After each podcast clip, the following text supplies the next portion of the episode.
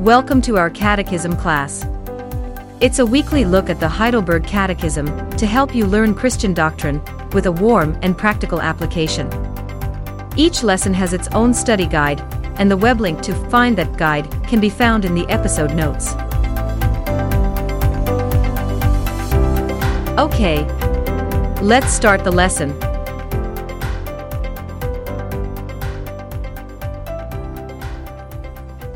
Well, welcome to our catechism class uh, again today. Um, we're on Lord's Day 32. and we're going to be talking about the repentant life. And this is very important.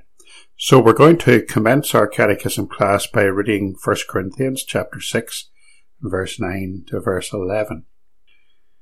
Do you not know that the unrighteous will not inherit the kingdom of God? Do not be deceived neither fornicators, nor idolaters, nor adulterers, nor homosexuals, nor sodomites, nor thieves, nor covetous, nor drunkards, nor revilers, nor extortioners will inherit the kingdom of God. And such were some of you. But you were washed, but you were sanctified, but you were justified in the name of the Lord Jesus and by the Spirit of our God. You're listening to the Semper Reformata podcast with Bob McAvoy.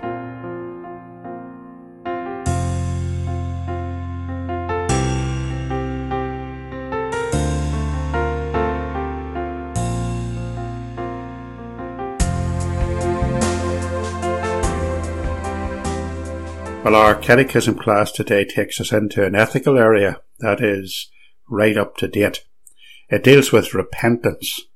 Now, most Christians will certainly agree that you can't come to Christ without acknowledging that you are a sinner and repenting of all your sins and simply trusting the Lord Jesus. But there are some who believe that once you've come to Christ, uh, that no further repentance is necessary. Now that's not true. The Christian life is a life of repentance. And the Christian who thinks that when you are converted you no longer sin is living in total delusion. We are forgiven, but we are not yet perfect. That has still to come. We all sin. And we sin right up until we die. The real issue then is the difference between how a Christian deals with that sin compared with how an unbeliever deals with it. An unbeliever who sins will feel no remorse when he sins. He or she may even enjoy it. They may go further. They want, might want to promote that sin. They may go further still. They may want you to celebrate their sin. The unbeliever will want to keep on sinning. But the Christian, on the other hand, will hate his sin when he falls into temptation, when he sins, it will burn his conscience, it will make him weep, until he comes before the Lord and repents of that sin. So repentance is not just a one-off experience, it is a lifelong aspect of the Christian life. Now, let's think about the Heidelberg Catechism. The Heidelberg Catechism, as you know, is arranged into three sections. Section 1 is guilt, uh, all about our sin and the misery that it brings upon us. Section 2 is grace, how we are forgiven of our sins by Christ at Calvary. And section 3 is gratitude, our response to what Christ has done. Sin, salvation, and the believer's thankful response to the Christian life.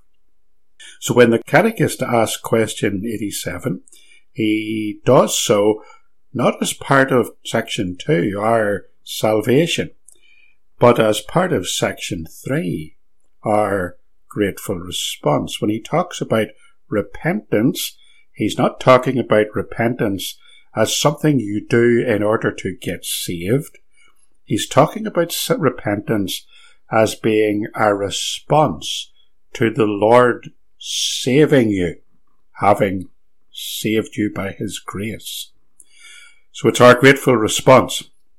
And that emphasizes the fact that repentance is an ongoing aspect of our Christian lives. It is one of the evidences of conversion. It is one of the fruits of conversion. And it is something that we must do to the day that we die. So in question 87, the catechist asks this. Can those be saved who do not turn to God from their ungrateful and impenitent walk of life? And the catechist's answer is an unequivocal no. The answer given is by no means. Scripture says that no unchaste person, idolater, adulterer, thief, greedy person, drunkard, slanderer, robber, or the like, shall inherit the kingdom of God. Now, the catechist is referencing our text in 1 Corinthians. 1 Corinthians 6, verse 9 to 11, where Paul gives a stern warning to those who live in ongoing unrighteousness. He draws up a list of sins, sins that were most prevalent in Greek society, and he warns us that those who practice those sins in an unrepentant manner, those who persist in their sin will never have any place in God's heaven. Let's see some of the people that he's talking about here. He talks about impure, and immoral people, fornicators and adulterers, men and women who practice vile sexual immorality. We see this sin all around us today. It's commonplace. We see it in our television programs. We read about it in the news every day. Uh, impure and immoral people.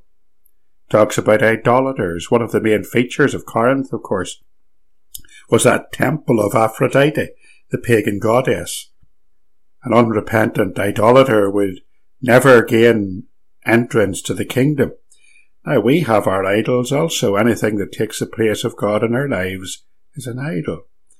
So then he talks about homosexuals. The authorized version here says effeminate or abusers of themselves with mankind. The New King James Version is far more open about the sins being spoken of here. It simply says homosexuals and sodomites. The Greek language here is quite clear, and the New King James is a very literal translation of what the original text says. Paul is saying that anyone who is living a homosexual lifestyle cannot at the same time be a member of God's kingdom. And that's a huge stumbling block for the so-called gay Christian movement. How can you be a Christian and be a practicing homosexual? Well, it would go completely against this text. Thieves. Greek society was full of thieves, full of theft. Homes were easy enough to rob, and there's sufficient greedy, grasping people to take advantage of the fact. Drunkards. Greeks were usually sober. Um, they drank wine, but they watered it down quite significantly before they drank it, and there was only a tiny percentage of alcohol, and the reason for that was simply to sterilize the liquid. It was like grape cordial. These drunkards were people who deliberately went to great excess. Revilers, people whose delight is always to slander others. Now, none of those people who are mentioned those who practice those sinful lifestyles could be members of God's kingdom, and they will never be in heaven. But before we start getting too judgmental and saying, wait a minute, none of that applies to me. I'm not uh, a fornicator or an adulterer or an idolater or a homosexual or a thief or a drunkard or a reviler.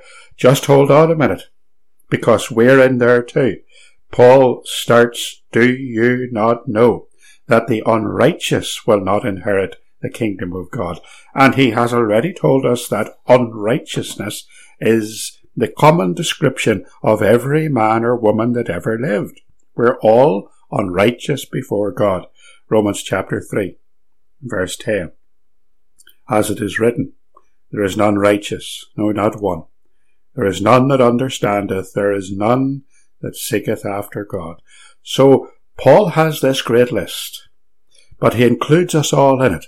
And he says none of these people will be part of the kingdom of heaven. Those living in unrepentant, persistent sin cannot be Christians. And he tells us not to be deceived by it. Don't be fooled by the modern softening of attitudes towards sin and sinful lifestyles. There's a tendency today to regard sin as just making a mistake in life or the product of our sociological conditions or our environment or our upbringing. Sin is far more serious than that.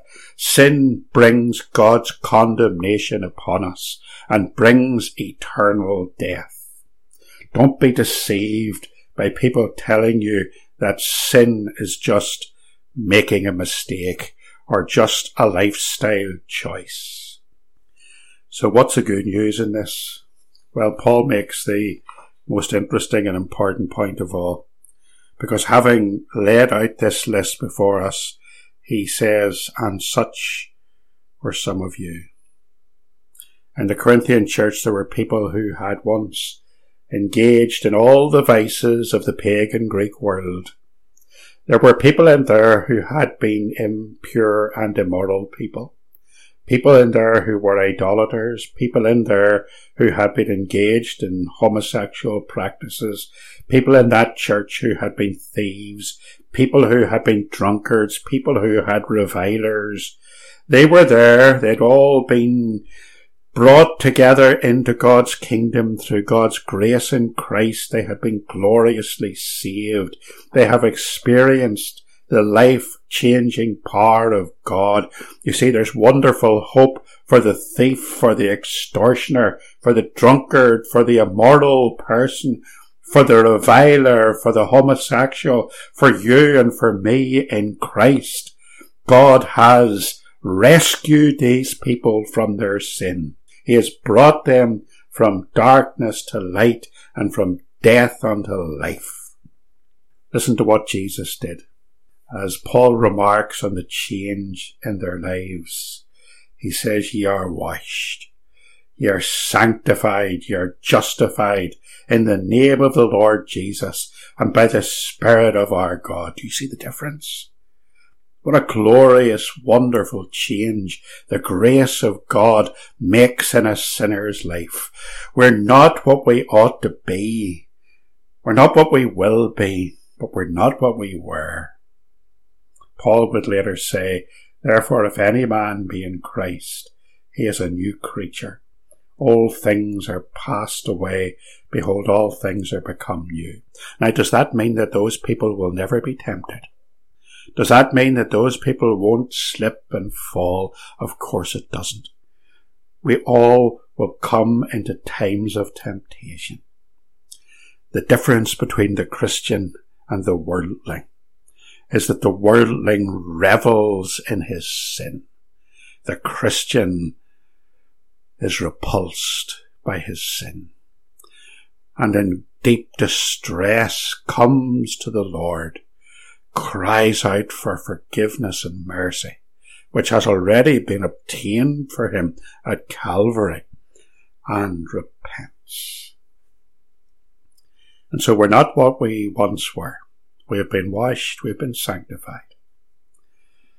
But we're not yet what we are going to be. And until that day, the Christian life is a life of self-examination, a life where we humbly accept that within us there is a tendency to sin, a life of prayerful resistance of temptation, and a heartfelt, sincere continual repentance before the Lord. And so the repentant life is part of the Christian experience. And the Catechist deals with it in question 87.